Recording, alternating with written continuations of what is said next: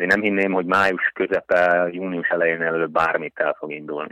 Onnantól kezdve pedig a szezonból van még 3-4 hónap, ha kitolják az őszt, akkor is mondjuk régen október 20-a körül volt a VB, tehát ki lehet tolni mindent, akkor sem fér bele.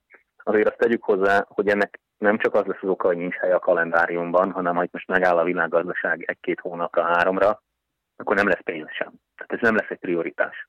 Az, hogy a tőkerős cégek, amit talán először nyilatkozott tegnap, hogy az ASO, az túl fogja élni. De a kis cégek, a csapatok, azok hogyan?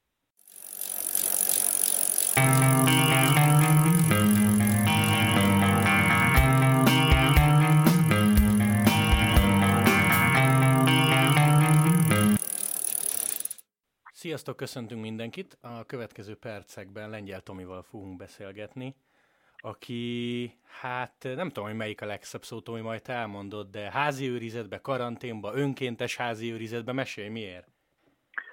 Sziasztok! Hoztak egy rendeletet, hogy mindenki, aki február 27 után külföldön tartózkodott, az 2 hét karanténba kell vonuljon. Először családostul, aztán utána kitalálták, hogy mégsem, mert rájöttek, hogy akkor a félországoknak otthon kéne maradnia. Ugye mi voltunk 2 hétig Spanyolországban edzőtáborban, az pedig egy erősen fertőzött terület. Onnan hazajöttünk most már 2 hete szombaton, majd vasárnap reggel egyből utaztam is Magyarországra, úgyhogy én még egy 4-5 napig itthon kell, hogy legyek, csütörtökig. Igazából kimehetek, biciklizhetek, de nem mehetek emberek közé, de amúgy sem nagyon ajánlott most emberek közé menni. Ennyi, nem semmi komoly nincsen, csak be kell tartani a szabályokat. Figyelj, egyébként azért neked most már van egy pár éves tapasztalatod. Milyenek a norvég emberek ilyen szempontból? Tehát ha kér tőlük valamit a kormány, akkor ők milyen szinten tartják be? Mert azért mi látjuk, hogy Budapesten mondjuk mi a helyzet, ha valami nem kötelező. Tehát ők mennyire szabálykövetők? Pont annyira, mint a magyar emberek. Van, akinek van esze, van, akinek nincs esze. Ez nem nemzetfüggő. Én állandó harcot folytatok a saját Magyarországon élő családommal abban, hogy nehogy azt higgyék, hogy itt bármi másképp van, nehogy azt higgyék, hogy itt a kormány másképp reagál, mint ott, nehogy azt higgyék, hogy az emberek másképp reagálnak. Semmi, ugyanolyan káosz van, fogalmatlan mindenki. Hát komolyan, nem szakemberek döntenek semmiről, hanem politikusok. Tehát innentől kezdve ugyanolyan emberek, mint máshol, nem kell az már. Itt még egyetemi diploma se kell a politika ahhoz, hogy valaki politikus legyen. Hát most el lehet képzelni valaki a 8 általánossával, mint Oszló polgármestere, hogy nem is tudom, cipész vagy micsoda. Őhoz döntéseket, ilyen nem fajsúlyú kérdésekben. Jó, van egy csomó szakértő körülöttük, de akkor is a végső döntést ő hozza meg. Tehát ezek sehol nincsenek másképp, ezért szenved az egész Európa és az egész világ. Van neked egyébként esetleg az ismeretségi körödben orvos, aki mondott valami jót, biztatót, extrát, amit máshol nem hallottál? Hát Budapesten az egyetemen Osváth doktor úr, aki az élettan tanítja, ő annyit mondott nekünk, akkor még nem vettük ennyire komolyan. Valaki rákérdezett, hogy menjenek el, azt hiszem, egy boxoló srác, hogy menjenek el hétvégén versenyre. És azt mondta, hogy több okból problémás ez a koronavírus, nem lehet összehasonlítani az influenzával. Most próbálom visszaadni, amit ő mondott, hogy mondjuk egy influenza vírus, mivel rengetegen immunisak rá, mivel ezek a törzsek már kb. A spanyol látha óta, tehát több mint 100 éve keringenek körülöttünk, ugye egyre többen immunisak rá, és egyre kevesebben fertőződnek meg, tehát még 100-ból megfertőződik 15 ember. Még a koronavírussal senki sem immunis. Van, aki így jön ki, van, aki nem nagyon jön ki, nyilván van, aki teljesen ledönt, de hogy kb. 70 ember azonnal elkapja 100-ból. És a gond az, hogy túlterhelik az egészségügyi ellátórendszereket azok, mint láthatjuk Olaszországban, Spanyolországban, hogy nincs elég kórházi hely. Ennyi ember számára ahhoz, hogy lélegeztetőgépre tegyék. A másik probléma ezzel a vírussal, ha jól értettem, amit mondott, hogy nem a hörgők gyulladnak be, hanem a léghólyagok. Tehát mondjuk a hörgők, a kis csövecskék, amik bemennek a tüdőbe, azoknak a keresztmetszete csökken, amikor van egy átlagos hörgőhurut vagy tüdőgyulladásnak valami kezdetleges formája. Most nem akarok ebbe belemenni, mert nem vagyok orvos, csak próbálom visszaadni, amit mondott. Itt meg a léghólyagok telnek meg folyadékkal. Magyarul kvázi belefulladsz, tehát a gázcsere nem olyan könnyen történik meg, semmiféle gyógyszer nincs rá, míg az influenzára azért van védőoltás, tehát hogyha valaki az influenza szezon előtt az aktuális védőoltást beadatja magának, ami szintén korlátozott ideig hat, de kb. Egy évig biztosan, immunis lesz az aktuális törzsekre, ami ellen beoltotta magát, itt semmi nincs. Tehát nincs erre védekezés, nincs erre gyógyszer. És amit látjuk, omlanak össze az ellátórendszerek. Még erre tudok mondani egy példát, hogy itt Westlandet, tehát ez a Bergen és környéke, itt él 650 000 ember, és mondjuk van rá 37 intenzív ágy. Tehát az elképesztően kevés. Nem, tehát nem az emberek illúziói az Magyarországon a gondolataikban minden másképp működik külföldön, nem pont ugyanúgy működik minden. Pont ugyanolyan felelőtlenek az emberek. Hát most itt kis több nap, itt ugye a naptár szerint öltözködnek az emberek, nem a hőmérséklet szerint, és már mindjárt 6 fok lett, és mindenki kirajzott a karantén ellenére. És ugyanúgy kinyitott egy étterem a városba, és sorban álltak az emberek tömegével, hogy bemássanak. Ugyanúgy a turista útvonalakon hömpölyögtek az emberek. Ezt pont szerettem volna kérdezni, hogy nálatok, mondjuk most nézzük csak Bergent, hivatalosan mi a, nem tudom, a polgármester álláspontja? Tehát, hogy olyan karantén van, hogy létsz innen, mint nálunk, vagy mondjuk büntethetnek, mint az olaszoknál, ha kinn vagy? Hát nagyon vicces, mert ugye Magyarországon, én úgy tudom, hogy regisztrálják ugye azokat, akiknek karanténba kell vonulni, és ki kell ragasztaniuk valamit. Itt olyan karantén van, hogy te legyél szíves. Léci, figyelj, csináljad. Tehát akkor nem az a büntetős, ha nem tudom... Semmi.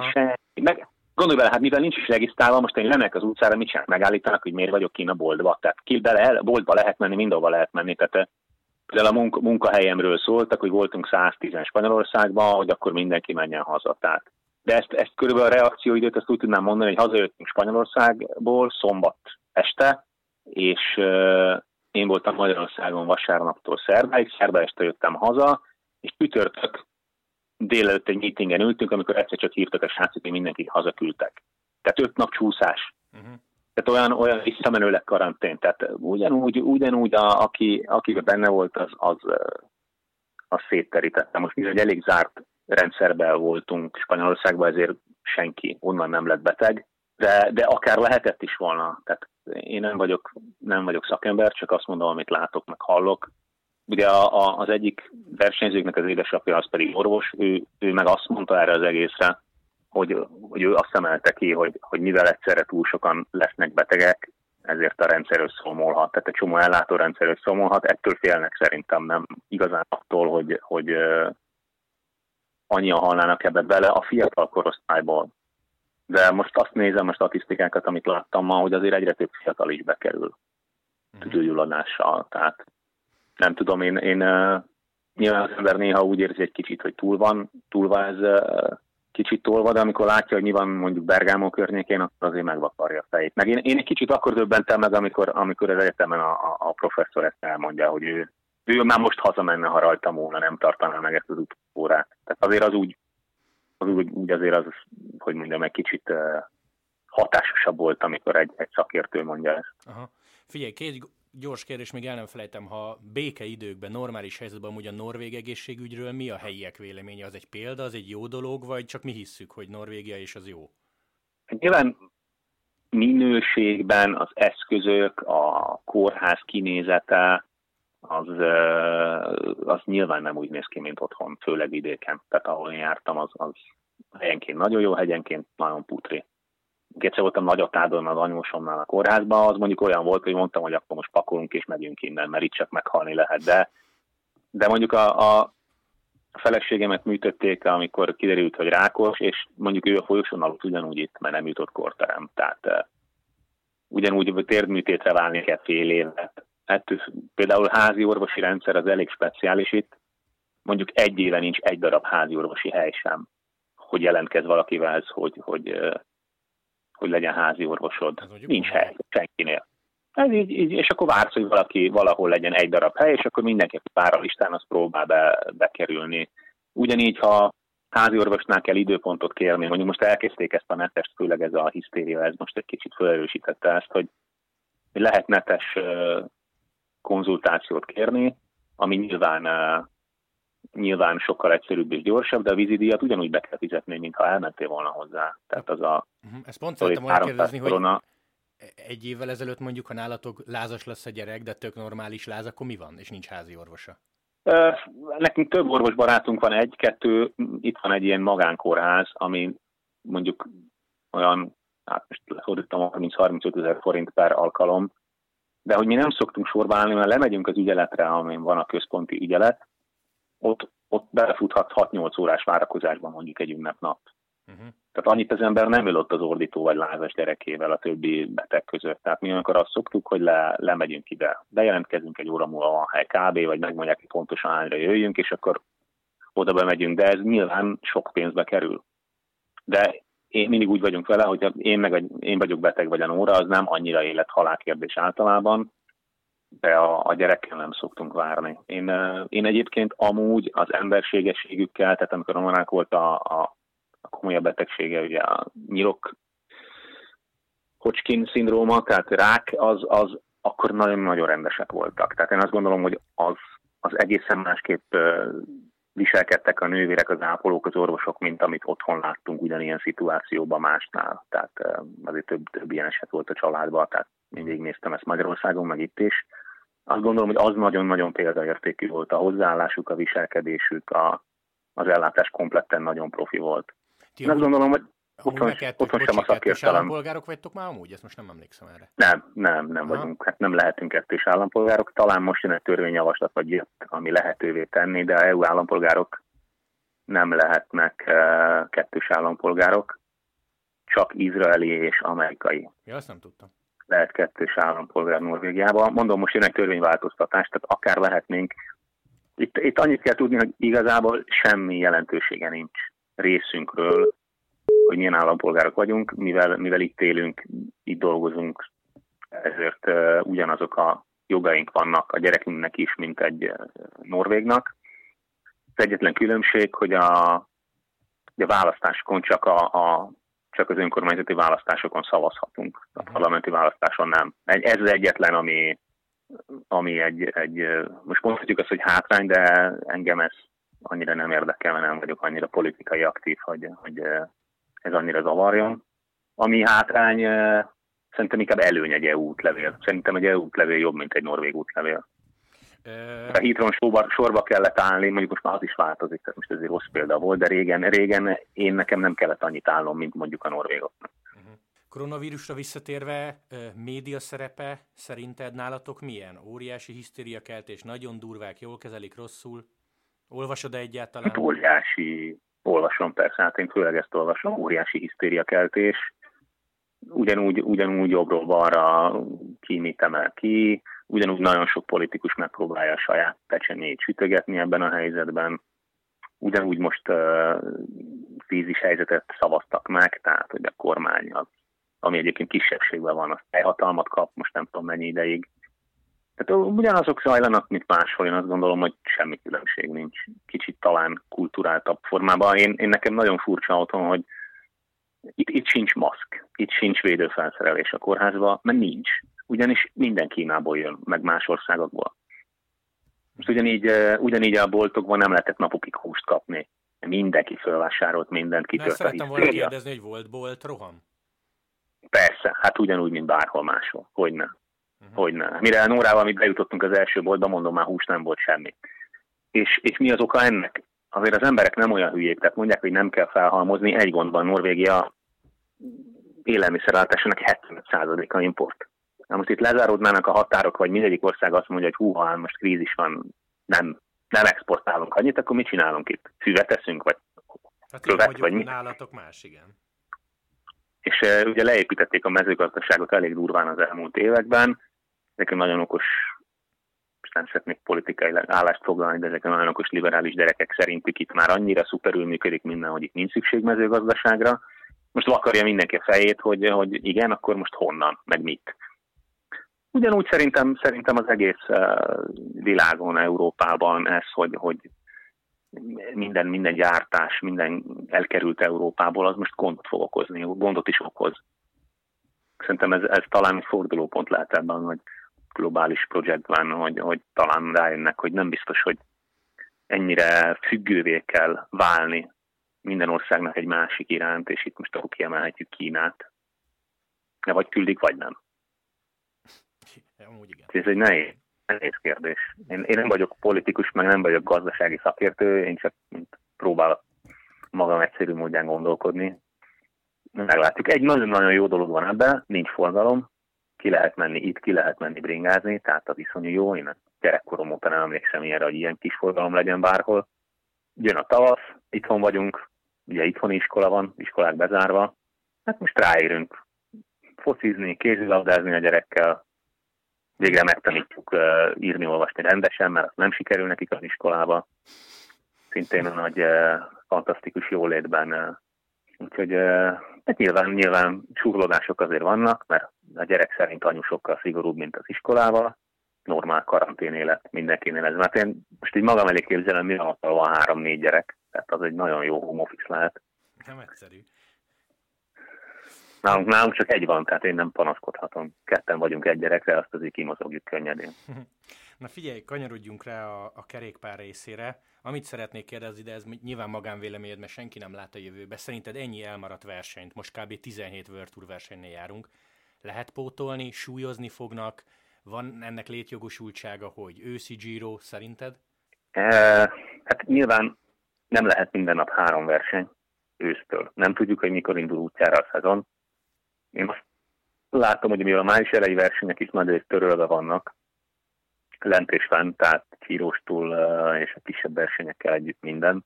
De én nem hinném, hogy május közepe, június elején előbb bármit el fog indulni. Onnantól kezdve pedig a szezonból van még 3-4 hónap, ha kitolják az őszt, akkor is mondjuk régen október 20-a körül volt a VB, tehát ki lehet tolni mindent, akkor sem fér bele. Azért azt tegyük hozzá, hogy ennek nem csak az lesz az oka, hogy nincs hely a kalendáriumban, hanem ha itt most megáll a világgazdaság 1-2 hónapra, 3-ra, akkor nem lesz pénz sem. Tehát ez nem lesz egy prioritás. Az, hogy a tőkerős cégek, amit talán először nyilatkozott tegnap, hogy az ASO, az túl fog élni. De a kis cégek, a csapatok, azok hogyan? Mit fognak megvágni? Ugye átéltünk már 1-2 krízist, én így a kerékpársportban átéltem 1-2 gazdasági krízist életem folyamán, tehát mit vágnak meg először? A marketinget? Miből van a csapatok költségvetése? Marketingből. Tehát egy csomó cég, ami krízisbe kerül, az úgy fogja levágni a büdzsét. Mit fognak levágni? Ezt fogják levágni először. Kész. Nyilván a működést nem fogják levágni. Mit vágunk le? Marketing. Tehát ez nagyon-nagyon oda fog csapni az egész sportnak, és hát látjuk, itt van egy ilyen rendszer Norvégiában, hogy felfüggeszthetik a munkavállalókat. Nem tudom, hogy ennek mi a magyar megfelelője, nem rúgják ki őket, de felfüggesztik őket. És azt hiszem fél évre lehet megtenni.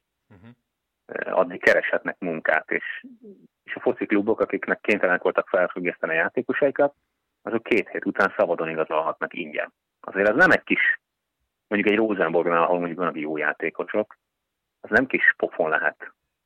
Ugye nem tudják, mivel bevételek nincsenek úgy, mint eddig, nyilván nincs meccsbevétel, nincs semmi, tehát fölborul a büdzséje, csomó embert kirugdosnak.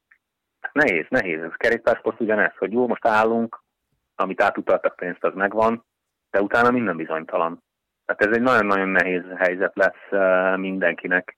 Nem nagyon lehet itt jósolni azt, hogy mikor indul újra a szezon, azt meg aztán főleg nem. Én azért remélem, hogy júniusra azért összeszedjük magunkat, de nyilván minden attól függ, hogy a vírus terjedése hogyan alakul, és ahogy látjuk, igen, nagyon-nagyon nagy krízis pont azokban az országban van, ahol a legtöbb verseny. Spanyol, olasz, lassan a franciák is. Belgium, Hollandia bezárt, kázén vagy Belgium teljesen. Nehéz. Hát látjuk, hogy a Olaszországban is csak profiliszenszel lehet kimenni edzeni. Hát és ha arról nem is beszélünk, ott, ahol meg full kijárási tilalom van, hogy készülnek fel a sportolók. Olimpiai éve van, ugye a foci EB-t eltették. Meglepődnék, ha az olimpiát nem tolnák el. Egyszerűen nem lehet majd felkészülni rá. Úszodában nem lehet járni, tehát ez nem csak minket érint, hanem minden más sportágat is.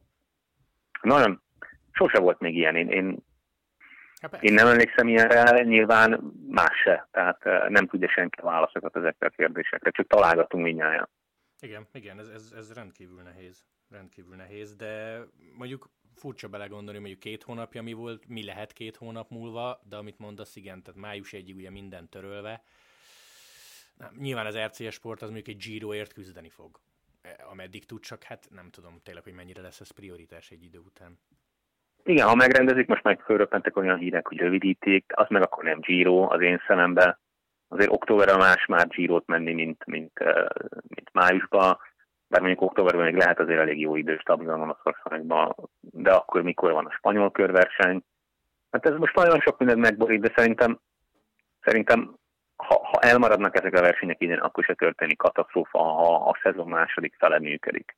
Azért itt, ami a versenyzők részéről nagyon nagy probléma, mondjuk egy klasszikus versenyző, akinek lejár a szerződéssel most, az mit csinál? Tehát, hogy milyen alapon ír alá jövőre? Kivel? Hát igen, ez már adhatta volna magát ebben a hónapban. Azoknak game over, tehát azoknak nincs tárgyalási alap. Mi lesz a tárgyalási alap? A fiatal versenyzőknek, akik el akarnak kerülni profinak, kiesik a szezon első fele. Akinek lejáró szerződése van neopro, és nem mutatott olyan sokat, azt most mi fogja ott tartani? Tehát mondjuk második év a szerződéséből bárkinek lejáró szerződési sportoló, nagy sztár, az azért fog kevesebbére aláírni, a kicsik meg egyáltalán kapnak-e szerződést.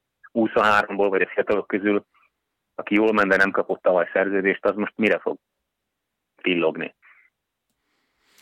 Abszolút igazad van, csak ugye legyen hely, hova aláírhat, mert mit tudom én, azt mondja a De Koning, azt mondja a Sudál, azt mondja a, nem tudom, a Sunweb, hogy gyerek, nincs pénz, akkor nincs pénz. Ettől a briteknél, ugye a HSBC kivonult a British Cyclingból, aláírtak x évet, féltávnál kiszálltak, mert bukta van a cégnél. Na most ez nem egy cégnél jön majd el. És ezt mikor krízis van, akkor úgy fölmondják, ahogy akarják. Tehát egy szerződés ide-oda fölmondják. Én remélem, hogy a nagy csapatokat azért ez ennyire nem fogja érinteni, de mivel a fogyasztás minden szinten visszaesik most, tehát láthatjuk a saját szemünkkel. Így azért ez egy nehéz dolog lesz. Hát itt kérdés, hogy az állam mennyi pénztól ebbe bele. Azt itt látjuk, most itt készülnek a krízis csomagok minden országban, látjuk itthon Norvégiában több 100 millió koronát próbálnak beletolni ugye ezekbe, mert hát mondjuk mondom az én saját klubomat, ahol dolgozom, egy rendezvényből élünk kvázi, tehát az utánpótlás büdzséje az attól függ, hogy a június x-ei országúti maratonversenyen a Bergen-Vosszon hányan indulnak el. Minél többen indulnak el, annál nagyobb a büdzsé. De nyilván van egy költsége, ami akkor is annyi, ha 500-an indulnak, mert akkor is a 3000. És nekünk meg nem mindegy, hogy 1500-an indulnak, mert akkor van valamennyi büdzsénk annyi, mint tavaly, vagy elindulnak 3-4-5 ezeren, és akkor annyi pénzünk lenne, mint egy gyengébb kontinentális csapatnak. Most ki tudja, hogy egyáltalán lesz a verseny? Tehát mondjuk nekünk ez élet-halál, tehát nem tudjuk megrendezni a versenyt, vagy nem indul rajta elég ember, 0,0 korona lesz a büdzsé jövőre. Akkor olyankor mi van? Hát semmit nem tud majd finanszírozni a klub, de a legalapabb dolgokat se, és azért kiadásaik vannak. Mondjuk van egy darab főállású alkalmazott, az röpül azonnal, tehát az azért érdekes dolgok vannak. Senki nem tudja, hogy mi a megoldás. Most mondom a pozitív részét ennek, mi van, hogyha elindul minden május közepén, mindenki be volt szorulva 2 hónapig a lakásába, és olyan örömmel fog Bergen-Boszt menni mindenki, mert hogy végre mehetünk. Hát, és akkor még lehet én is benevezek, hogy fú, de végre kiszabadultunk együtt, de jó. De én azért egy kicsit szkeptikus vagyok ezekkel a tömegrendezvényekkel, mert én nem tudom elképzelni, hogy egy vírus így tűnjön el egyik napról a másikra, hogy ilyen komoly, több ezer fős rendezvényeket engedélyezzenek, de nem tudom, ebbe abszolút nem vagyok szakember, tehát ezt csak tételek. Uh-huh. Na jó, Tomi, akkor légy. Elsülhet így is, úgy is. Légy olyan kedves, valami nagyon pozitívat zárásként. Ha tudsz. Hát soha ennyi szabadidőm nem volt, nem kell munkába járni, itthonról lehet edzéseket irányítani, sokáig alhatunk, több időnk van felkészülni mindenre. Az élet nem áll meg. Süt a nap, én nem kaptam koronát eddig, családom se, egészségesek vagyunk, mit szeretnénk még? Ez a legfontosabb. Hát én azt gondolom, hogy ez most egy kis áll az életben, van időn gondolkozni, itthon vagyunk együtt. Itt nézem a pozitívumát, többet vagyunk együtt. Ennyi. Abszolút. Na, ez nagyon jó zárszó. Tomi, köszi szépen, hogy csöröghettem. Én köszönöm. Szia, legyetek jók. Ciao, ciao. Sziasztok.